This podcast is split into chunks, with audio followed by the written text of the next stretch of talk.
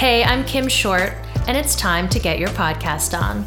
Welcome to What Led Her Here, exploring the defining experiences of women's lives.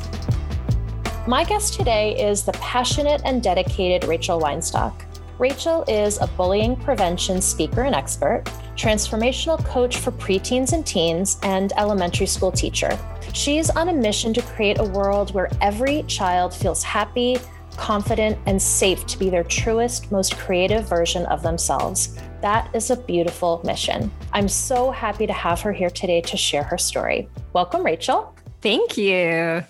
You are known as Miss Rainbow Fairy. I love that nickname. Tell us where it came from.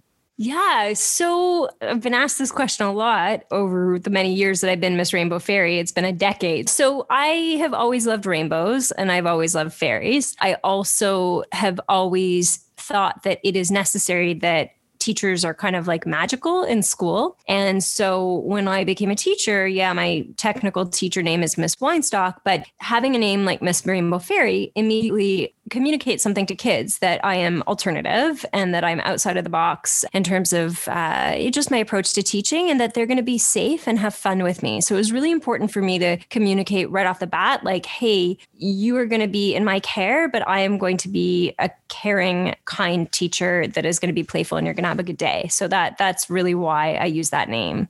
I love that. Now, I know that you feel that adults have a responsibility to create safe spaces for children, and you just alluded to that. So, can you tell us more about how, in your teaching and in your coaching, how you do that for kids? I would say that uh, every adult that is working with kids has that responsibility. So it should never be just like, oh, hopefully that teacher is nice, or hopefully they're a compassionate, empathetic, kind human being. Like it should just be mandatory. And we have all different approaches on how to do that, but it should be a standard. We should just have that standard that kids feel emotionally safe. You know, so I've worked as a substitute for a decade and then I worked internationally as well as a teacher. So I include myself like in this. So when I meet them, I tell them information about myself. I share with them that I love art. I tell my cat's name. I, you know, explain that I have a learning disability sometimes. I'm building connection in that first couple minutes, you know, uh, with them. And then they feel comfortable with me. You know, in my preteen club, what we've been doing now more and more to create inclusion and safety is we talk about pronouns. So I talk about my pronouns, they talk about their pronouns. So there's just little tiny things that you can do that communicate huge things that build trust between the kids that you're working with. So that's really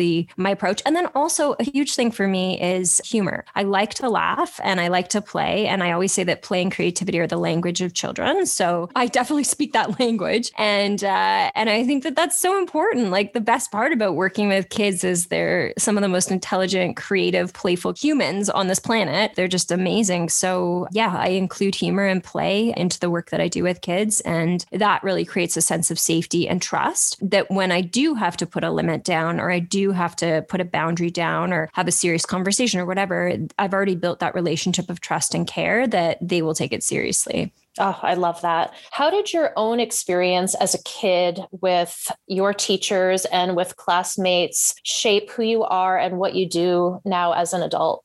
Everything I do now is connected to my past, you know, with my experiences of being a kid and also watching how kids treat each other and also how adults engage with that kind of interaction. Um, so I was bullied from grade one until the end of high school. I had a couple years as a quote unquote call off, but I was so traumatized that it wasn't really off because, like, you know, the bullying was like deeply embedded in my head by that point. So I knew quite young that it seemed that the adults didn't know what they were doing right? Like I would be trying to advocate for myself uh, as a child, as a young child, and say, like, you know, I don't feel safe or whatever. And the responses that I got, you know, one principal said, well, boys will be boys. And I eventually left that school because I felt so unsafe. I remember very clearly in grade seven when I was going through a lot of more targeted bullying that was more severe. We had transitioned from grade six and we were now in grade seven, but we were in a private school. So it wasn't like, like it was like so small. It was one class, but they assigned our counselors, like our student advisor, whatever. I don't even know what it was called, but they just basically pulled one of the teachers and said, okay, you can talk to this person. So I remember really clearly going into this room with this teacher and just, and she was a nice teacher. Like she wasn't a mean teacher. And I told her everything. I was like, these boys are doing this to me and this is happening. And I just, I had like so much relief and hope that finally I was able to tell my full story and I was going to get help. And when I finished after like a half an hour of like crying and telling her everything that happened, she looked at me and she's like, okay, well, like everything else is going pretty well. So, you know, and I like in that moment I knew, okay, she's not going to help me and and no one is like and so i basically as a child would like look up at the stars and wish that I could grow up and be the person that I needed and promise myself that somehow I would survive. Because there were lots of times where I really was like, this is too much and I don't want to live. And, you know, it's just too painful. Like it was just constant abuse every day and day in, day out. But I promised myself, I need to grow up and protect other kids. No child should have to suffer like this. This is crazy. Like we are forced to go to school. It's like a law. And then, like, this is like such an unsafe environment. I had some nice teachers along the way, but the role that I play for kids, like, I, I never had anybody like that that really fully saw me and like tuned in to like something was really wrong and took it seriously when I said something and advocated for me and didn't let it go and empowered me. Like, no, I never had that. I didn't. I had a couple nice teachers, and then I had the rest of them were just kind of like, they just seemed unhappy and like strict and I see this now as an educator. I have a friend now who's a prison guard. And so I, I used to say, like, oh, there's like two types of teachers. There's one like that is like super kind and lovely, and then one that's a prison guard. But now, because I know my friend who is a prison guard that has the same approach to how I am with working with people, he's just amazing. So I, I feel like kind of hesitant to saying that kind of comparison, but more like somebody that gets the power dynamic. The power dynamic is so imbalanced between the child and their educator. And so if you are not really a conscious educator that's really mindful and really like seeing that this is a human being. Like it doesn't matter if they're a kid, you know, and that you have to kind of humble yourself and be at their level as much as you can. But that's what I believe is like it's really important to have these conversations about power dynamics. I don't think we have those enough. And kids often will tell me that I'm very different because I listen to them and I and I know how smart they are and I believe them and I and I am in it with them, right? So yeah. that's a really important thing. Like you said before, feeling seen that's huge because they're human beings. Just because yeah. they're young doesn't mean they're not smart, yeah. doesn't mean that they're not aware. And they just want to be seen as full people and to be accepted, yeah. just like we all want, right? It's, you know, it just blows my mind because when we think about our lives, like I'm 41 right now. And when I think about my life, I remember when I was six years old. I remember when I was seven. I remember when I was nine. I remember what it felt like. And most of us have those memories, unless we have like severe trauma. Most of us can remember back to, you know, when we were younger and those times impact you. But for some reason, adults get to like the adult point, And I don't know if it's a cycle of abuse where we're like, okay, well, now we're the adults. The adults know everything. Or it's just like a disconnect of like, oh, they're so cute and we're objectifying them. I don't don't know, but there's something where many adults, not all, but many adults just don't get it. Maybe they just disconnect from their inner child so much that they just can't understand how these humans are humans. They're just smaller and they're less time on this planet, but they have the same needs that we have. And it's not just food and water and sleep, it is literally uh, the same emotional needs. They have the same needs to be seen and valued and taken seriously. And there's so many times I've seen that not happen where adults just like miss the mark on knowing that kids' feelings matter. Yeah, I think that's a really old style of teaching, yeah. of parenting is yeah. that authoritarian thing. It doesn't work. It doesn't create healthy adults. But when we truly accept these little people mm-hmm. as human beings, as independent thinkers, we have to teach them how to be healthy, responsible adults. Yeah. And if we don't do that properly and if we don't model that, yes, then it's going to be all screwed up. And then we have another generation of idiots.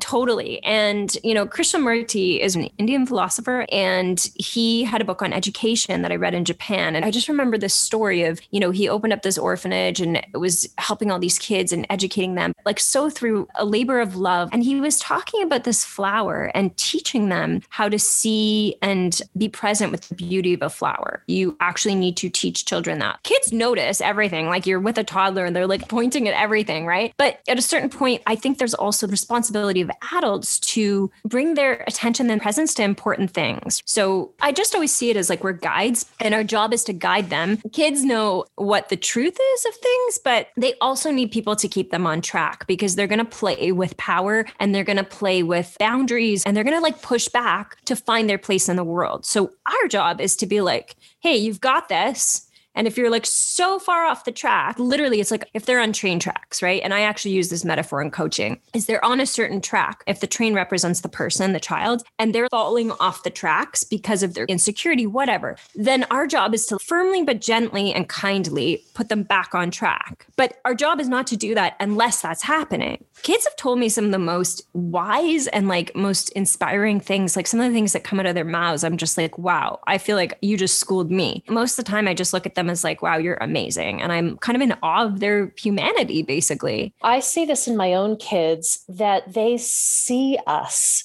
they yeah. see the world around them. And here's the thing there's no filter. And I yeah. think that's a big difference between kids and adults is that yeah. we tend to filter things, but they just put it all out there. And it's like, whoa. yeah. And maybe they have it more right than we do. You just have to look around at the world that adults have created and know that we have been making some boo boos for a while. Like, I often would sit in class and talk about environmental things with the kids, and they're like, but why is it like this? Why are we treating the animals like this? This is not right. Fairness and justice is one of the biggest things that kids talk about in families. Like, my sibling didn't treat me well. It's not fair. He gets more candy or whatever. Like, my parents aren't mad at my sister. Like, there's so much around fairness, but also at school, walking in line, he butted. I've literally seen kids almost kill themselves over like who's in line first, you know, and, and like throw themselves like in front of another person as we're walking down the stairs. It's more important that it's fair. So, I mean, of course, we need some filters, but what I love so much about children, one of the things is that they're so authentic. And that's so beautiful. That's something to be protected. We need authentic people so that we can do the hard work of looking at the truth of what's happening in the world. So kids are very connected to that. And I think oftentimes we desensitize them and we're kind of like, well, you just have to suck it up. There's homeless people and we can't solve that. And there's wars and there's, you know, like all these injustices of poverty and like all these things. And is it good to tell them that we can't solve it and you just have to live in this world? Or is it better that we take a page from their thing and be like, okay, we actually need to change this and let's think about what you all want to do about this. And then we need to get on board with that too. Yeah, I think that's a really good point. We need to get on board. And I think sometimes yeah. the thing is that we want to be the fixers or we just like we want everything to be in a nice, tidy little yes. bow. And we need to give them the freedom to explore, you know, the things that we might not have the answers mm-hmm. for and let them run with it and be like, yeah, what do you think? Throw out some ideas and just give them that freedom of exploration. Because after all, that's mm-hmm. what we want them to be is curious, people who are willing to and brave enough to make changes when they see, like you said, injustices, unfairness. But do we really want that? I do. and I do. But if you look at the systems in place, do we really want that? I don't think so. And they know that. There's things that we need to critically look at how we're educating them, how we're raising them, and really think if we really gave kids permission to be like, yeah, really voice your opinion, well, then sometimes kids would be like i don't want to do this. I don't i don't like this idea. But then because of the systems and the way they're set up it disrupts things right? It's like no you have to do this you have to do that. It blows my mind that kids have so little say in how we educate them like you mm. never see a school board having volunteer kids talking about like how they're going to run things. Like you have a school council, but there's just so many things where I feel like uh, I've been thinking about a lot recently about just how we're we're working with a group of people and you want to empower them. You wouldn't have a board of people of a different kind of background you'd include those people. You'd be like, okay, we're talking about this group of people, this culture, this religion, whatever. And you'd want to work with them to figure out what everybody needs. We don't do that with kids. Yeah. Most of the time. Well, and I think that's in line with what I know part of your philosophy is that you don't have to be grown up to be yeah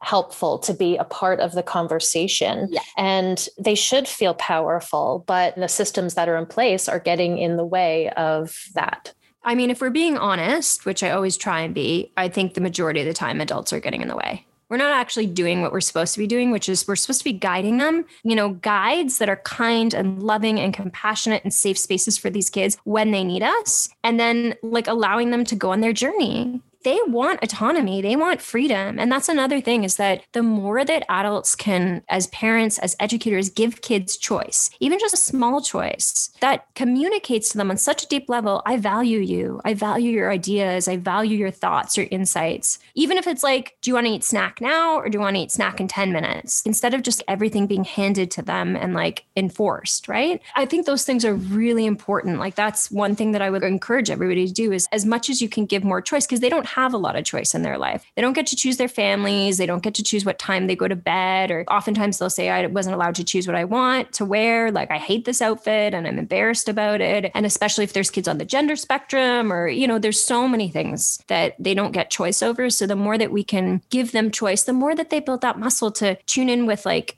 yeah, this feels right for me, or no, this does not feel right for me. And don't we want adults that have clarity on who they are and like can follow what they want to do in their heart? Like that's really important. Yes, I 100% agree. And I think part of that is parents and adults wanting to control. Some of that is just as simple as if I can control the bedtime and the outfit, then that's a couple things I don't have to argue over. It, yeah. Sometimes it's just as simple as I don't want to have a fight with my kid about this. You know, these are the rules, move on. But on the uglier end of that is parents who don't want to accept their kids for who they actually are when that deviates from what they see as normal. I say that with giant air quotes.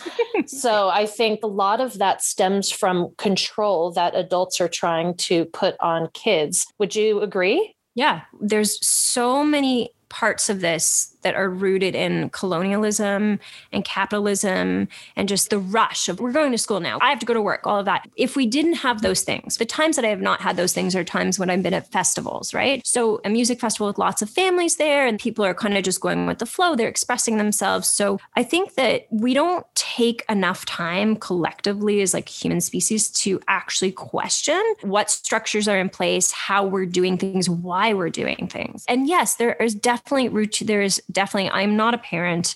You know, I've been a nanny several times and like a little au pair. I've been working with kids for, you know, over 20 years now, but in education in 20 years. And I understand the value of that. I'm not saying that that doesn't have a place, but what I'm saying is there is a level of our own need to impose control because we feel out of control. And the easiest target is somebody that is quote unquote weaker, which is a smaller human that doesn't have a lot of choice. And if we're not careful, that can be something that is really imbalanced. So I think it's just important to not just talk about critical conversation, but actually have them and be like, well, how is this sitting? Like, what's happening? And ask kids, like, how do you feel about this? Do you like this? I don't think kids are asked how they feel. I mean, in terms of education, I think we need to ask a lot more questions about what do you need to feel safe, to feel physically healthy? There's so many things. I mean, a very basic thing, which is a human right. So many kids are not allowed to go to the bathroom at school. And I don't know if parents know that. Oh, I know it. And it drives me up a wall. That being said, so as a child, the reason I knew that this was like a huge issue was I think it was in grade one.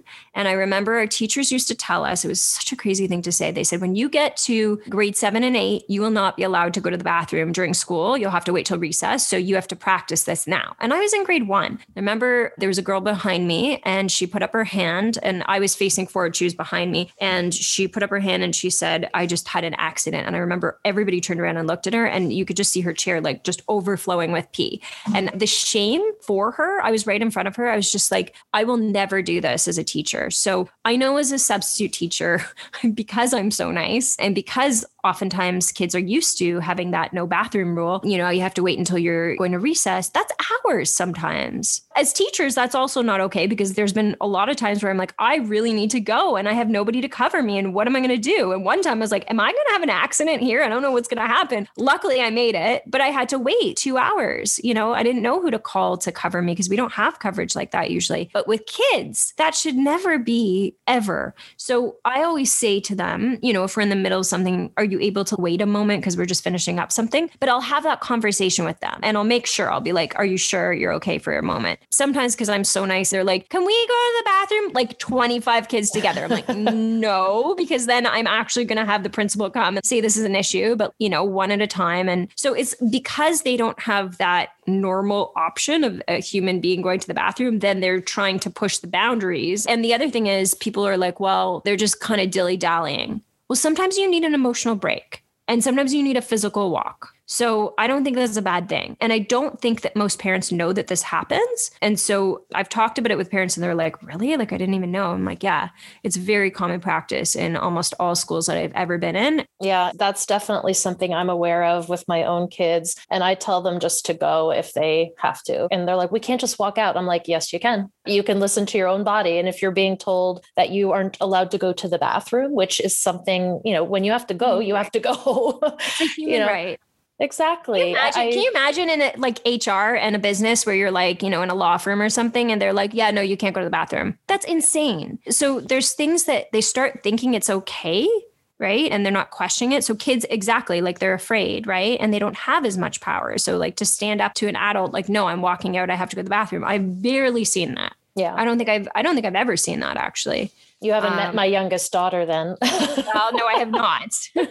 There's a way to do it. You're advocating for your needs, and that's a physical need. That's not an arguable need. If you don't do it for a while, you're going to have an accident. Like that's yeah. just common knowledge. Yeah. So tell me about this beautiful program you have, this preteen club, and how you help kids to feel seen and to feel heard and to feel valued just as they are. Yeah. So Preteen Club started as a pilot program in the summer. Um, we've almost been going a year now. And pre pandemic, I was speaking in schools and I was doing substitute teaching, like both those things. And then as soon as the pandemic hit, now actually social emotional learning and mental health and all of that is finally people are starting to realize, oh, it's actually important. So I had this idea well, why don't we do a pilot program and run, you know, a couple months in the summer and just do a program on mindfulness and creativity, but really specializing kids with anxiety, depression, bullying, and suicidal ideation. And so it became this international group. It has changed kids' lives. We've had kids come out as trans. We've had kids share things like insecurities and vulnerabilities that they've never shared before. I think we're at seven or eight kids that have come to the program being bullied for years and they're international so i don't know their schools i don't know you know where they live like they would just come and say like i've been bullied for years and different kinds of stories one child came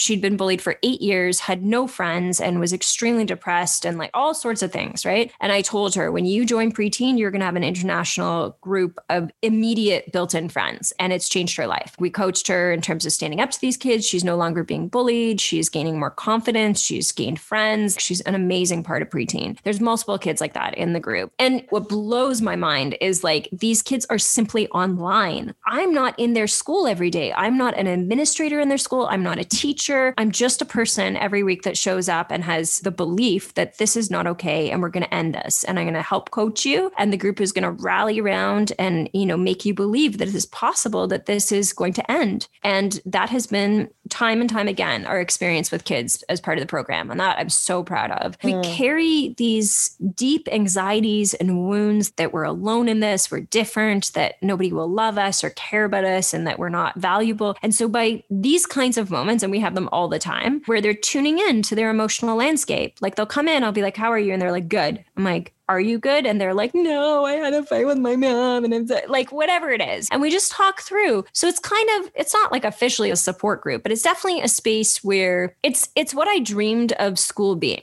So mm. I wanted school to be a space where whoever's teaching is the kindest person and super patient and like funny, and then is really giving space to the kids to talk about what they care about and helping them with life skills and emotional intelligence and all of that, and helping to coach them and their challenges. So that's what I've created in preteen. And it is such a special community. The kids are so dedicated to it. Last time they told me that they want me to run the club until I'm 60, at which point I said, Well, you will no longer be preteens because that's in like nine 19 years. So, but yeah, it's like one of the best things that I've ever created. This is such important work you're doing. And I love that these kids feel that sense of community because you're right. Oftentimes they feel alone, like no one's ever had their same experience. And when they realize that this same stuff or similar stuff is happening to other kids as well, it's just that alone is one step in the right direction toward some hope and some healing.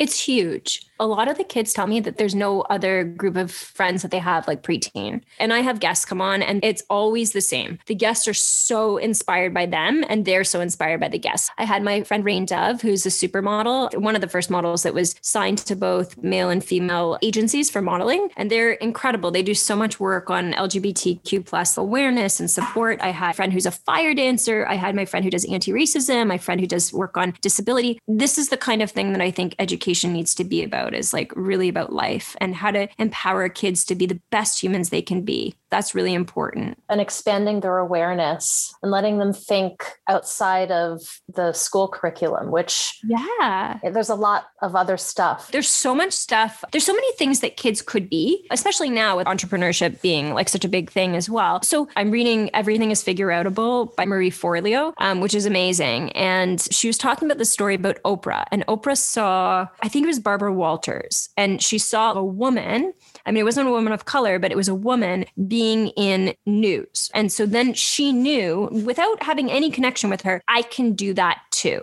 So we need representation. So that's why it's really important for kids to see options. What does it look like to have a disability and go through school? That's why I tell them also that I have a learning disability because they see a teacher that has a learning disability that sucks at math. I try really hard, but it's just never going to be something that my brain does well. And because of the system of school, I felt like I was stupid. I didn't care how many times they told me, well, there is a blue group of math because I knew it was the medium stupid or the the stupidest class. Like I knew what that was, right? And so there's such an importance of neurodiversity. There's a lot of ways that we can improve and add on what we're doing. You've allowed yourself to open up and get vulnerable with this group of kids. Do you mm-hmm. feel like that then gives them the permission? Yeah. Because obviously, what you've said, they are really opening up. Oh, yeah. That's not easy. So, do you feel like that give and take has really created this safe space for them to make progress and share themselves? Yes. And you know what? Time and time again, that's how I approach it. So if I'm reading a book that's inspiring me, I'm going to bring that and share that with the kids. One of my goals recently has been to go to bed earlier. So I've been telling them I've made this happy face chart for myself. So I'm in it with them. That's that's the thing is like I'm totally in it with them. But I was thinking about a time I was in teachers college and I had amazing professors. I love them. They were kind and empathetic and just beautiful humans. But I realized we were about to graduate and we had not talked about bullying. And I was like, oh, we're actually about to graduate. And there's like 70 something people, and they're going to have decades of career in education. And some of those people have not been bullied, and they don't understand why it's actually important to take it seriously. So I, you know, in my artistic impulsive self, which I decided to do one of the craziest things I've ever done in my life. And I decided to pull up a bunch of journals from my childhood uh, when I was going through this abuse and uh, specifically from high school because I documented things that were happening. And I pulled it up, and in the group, there was an imbalance of ratio of male to female, although there might have been some gender nonconforming folks that hadn't been out at the time. But, anyways, there was about like, I don't know, seven men in that class. And it represented groups of boys that had done this to me specifically in high school. So I asked these men in my class if they would, for our class talent show, which our professors had said, like, oh, you're going to have a, a talent show. You know, everybody wanted to sing a song or do a poem or, you know, do something like that. But I decided that I was going to do a live performance about trauma and bullying. So I pulled up my old journals and asked these men to say exactly what had been said to me for years. And I stood in like it was a semicircle. So I was in front and they all stood behind, similar to what had happened to me on the bus and walking home and all these things. And they just yelled out horrific things. And I just stood there in front of the class, took it, and was like bawling and shaking. And they got to witness what trauma looks like. I wanted them to have that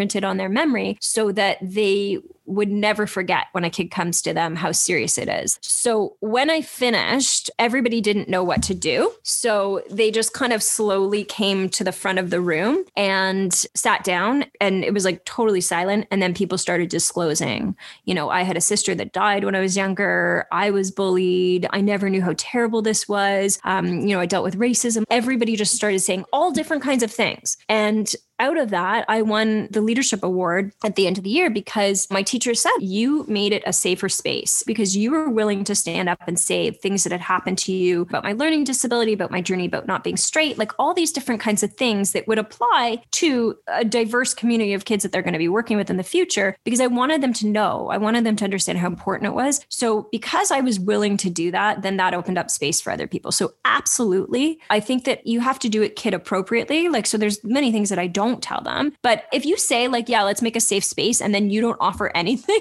like, there ain't a safe space. So it takes work, right? What you are doing is so powerful, and the connections that you are creating for these kids is so valuable. And just, oh, thank you for that work that you're doing. If you could put the life lesson that you'd like to share to inspire others in a nutshell, what would it be? For me, the saying that I live by is be the person you needed when you were younger. I mean, maybe some of us make it out of childhood and we're untraumatized, but if you did, then just be the people that helped to make you the amazing human that you are. And I come from a really loving family, but school was very unsafe for me. The trauma that I sustained is equally similar to one of growing up from an abusive family because you're in school 50% of the time and uh, that abuse is just as serious. So, yeah, I I live by that, but also play and creativity is the language of children. Part of the heartbreak of what happens in education is those aspirations and passions and intentions are there when kids are really young. They want to do something good, they want to use their life well. And then they just lose that through all the rules and things that they're pressured to do and pulled away from their heart and whatever. And so they come out most people that graduate high school are not the same people that went into kindergarten. If you think about kindergarten kids, they're skipping, they're playing. Most of them talk about loving going to school, hopefully. When they're in high school, you ask those same questions. I don't think you're going to get the same answers. Involve kids. They're not yeah. involved enough. And then and then they can grow up to like be open, curious, advocating, beautiful human beings that we talk about wanting, but we're not actually acting on in terms of how we're interacting with them for the most yeah. part. Not everybody, of course. You know, what I've seen is I've seen some wonderful parents, some wonderful educators, some wonderful admin, but I've seen some horrific things as well. And I have never felt like I've had the safety to even speak that you know, we kind of just accept, okay, well, this is, you know, there's some people that are kind of like more militant in their style, not compassionate or borderline abusive. And that seems to just be something that we just turn a blind eye to. But I've just for many years thought that's not okay. Yeah. And the impact of that on the kids is not okay. Yeah, I agree. I don't know what the answer is.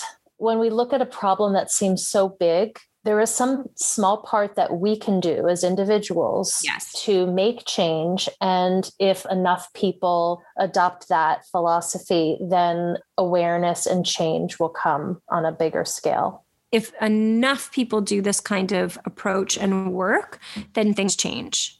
Yeah. I mean, if every parent wrote in and said kids are never not allowed to go to the bathroom, like, of course, within reason, like one kid at a time and like whatever. But if every parent wrote to one school and said that is not an acceptable rule, if every parent wrote that and said this is a human right, the school would not be allowed to do that. No teacher would get away with it. So speak up when you see something, say something. I don't know who came up with that quote. I've heard it before, but it's true. Yeah. And also, there's many times that I had to like shut my mouth. And if I push too hard, uh, you know, I'm going to make a big thing here and then I won't be welcome back in this area. So it's kind of like you walk that fine balance. But ultimately, that's why I created my own thing because yeah. the only thing I'm answering to is the kids, their parents, their hearts. And I'm working with the most amazing business coach. I'm creating something that is just fully aligned and so joyful. My thing is always that if I can create these environments, then this can be something that we take out into the world too. It's not just like magical that all these kids are all of a sudden like the kindest kids. I'm holding that space.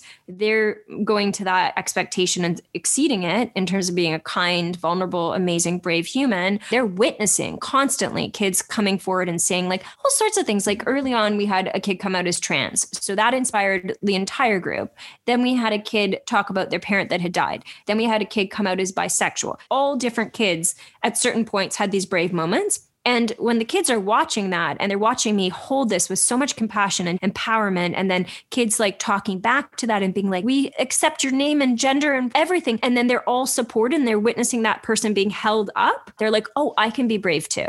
Yes. Well, what kind of world do you create then? You create a compassionate, kind, empowering world. And that's the world I want to live in. So I basically create the world I want to live in through the work I do. Right. And that's an example that it's possible. Absolutely. So tell me what is next for you? What excites you about the future? So I am working on my first book. Uh, we're in the first draft right now, um, which tells tons of stories, you know, similar to what I'm telling, but also brings in all these people that are inspiring my life from different backgrounds. I am going to be launching a teen program because I really feel like teens need this as well. And also my preteens are like, what happens when we're older than 14? So like they need somewhere to go. Yeah. And I'm working on crafting more of a program for training teachers. So I'm working with the school in California right now. I want to help educators learn through role playing, through storytelling, and critical thinking, like how they're creating safe spaces and where are their blind spots and what are our blind spots collectively and things like that. But bigger than that, I have this very big vision of creating restorative practice for schools internationally. I want this to be like every school around the world where it would be to focus on creating safe spaces for kids. So people would be properly trained on social emotional learning. There'd be all sorts of different things like surveys on how kids feel with their teacher. I think that's a really important thing. We don't ask that enough. Parents know usually, but we need to know as administrators and educators like how are they feeling? Are they feeling safe? Does this teacher need more support? Because I'm not a fan of just like getting rid of teachers, but I think that being a compassionate teacher should be the standard. And uh, yeah, so this is like a way bigger thought and passion project that I have. But I, in that, think about it's just time. It's time that we do this better. I'm, I'm just so sick. I've been in education for 20 years and I've seen this throughout my entire career, kids struggling like this. And I know for my own life that I struggled this whole way growing up like this. So it's time for a change. It's time for a real change. I don't want to talk about it. Well, I do want to talk about it, but I want change and I don't want just posters. I don't want just checklists. I don't want just a speaker coming in and then leaving. I want real change. Yeah. People who believe believe in your message and in change in those schools doing the work right yeah. like you said not just a you drop in you put up a poster you have yeah. a talk and you leave but people yeah. who can be in that space who are doing this work every day yeah. And the thing is, we need way more support. It's too many kids in one class. It's too many kids in a school with administrators. There's not enough support. Social workers in my area are one social worker to eight schools. You could spend your entire career just counseling one class and you still wouldn't have support for everybody. So there's a lot of things that we need to do differently. Teachers and admin need to be supported properly, and they're not. There needs to be a lot of change. And hopefully, as much of a ripple effect as I can make, that is what I've dedicated my life towards. Amazing. And I know that there will be parents and educators and even some young people listening to this who yeah. are feeling your message and who want to make change and be part of that movement. And they can connect with you. Your links will be in the show notes if they want to be a part of this beautiful yeah. thing that you're doing. So thank you. Are you ready for the final five? I'm ready. okay. These are the same five questions I ask of every guest. And the first one is if you could have one superpower, what would it be? The thing that's coming to my mind right now is just to really be able to have everybody have a kind heart. If we had everyone come from a space of kindness, first of all, it would eradicate childhood trauma, which is like one of the most expensive things that any society deals with because people grow up and then they have a lot of issues. And it would just make this world a better place. When you were a kid, what did you think you'd be when you grew up? I really wanted to be a cashier. I reached that dream and was horrible at it because it involved math. So, um, so yes, I was a cashier. I also dreamed of being on stage, and as a child, I thought I'd be a singer. Um, I love singing. I don't feel like it's my strongest talent. Like my art is definitely stronger. But what I realized when I started speaking was like, oh my god, this is like what I dreamed of. Just being on stage with a microphone is just I'm not singing. I'm actually speaking. And I also dreamed of being a teacher and an artist. So all the things things that I dreamed of, I've become. I dreamed into existence what I wanted to do. Oh, that is beautiful. If it were your last day on earth, what would your final meal be?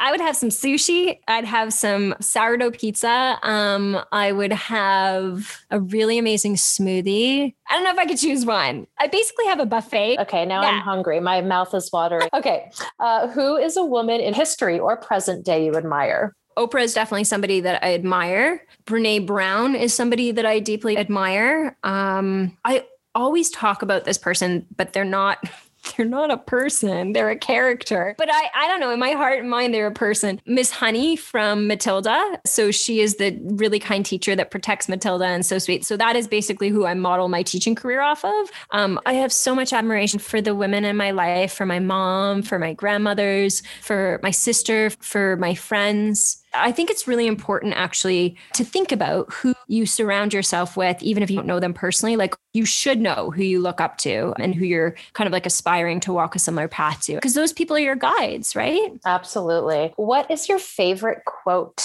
The quote that I live by the most is be who you needed when you were younger. And also, like, how can you take your pain and turn it into your biggest gift in the world? Many people that went through what I went through sometimes didn't survive. It was really not easy to survive that many years of trauma. I struggle with physical and mental health repercussions of that to this day, but use your pain for something good. Yeah. Yes, I love the way you said that. Thank you so much for being open. And I, I have a feeling you have no other way to be. I just feel that from you is that you just you open yes. up, but it is it's so beautiful and I really appreciate you sharing your journey and I'm really excited for everyone to hear your beautiful story. So thank you so much for being here today. Thank you for having me, for asking such beautiful questions, and for really holding space for this. Like, I can feel your kind heart and how much you care about this. And every time I meet people that I know just get it, I just feel a little less alone in advocating and creating this movement and going forward. So, thank you for creating such a beautiful space.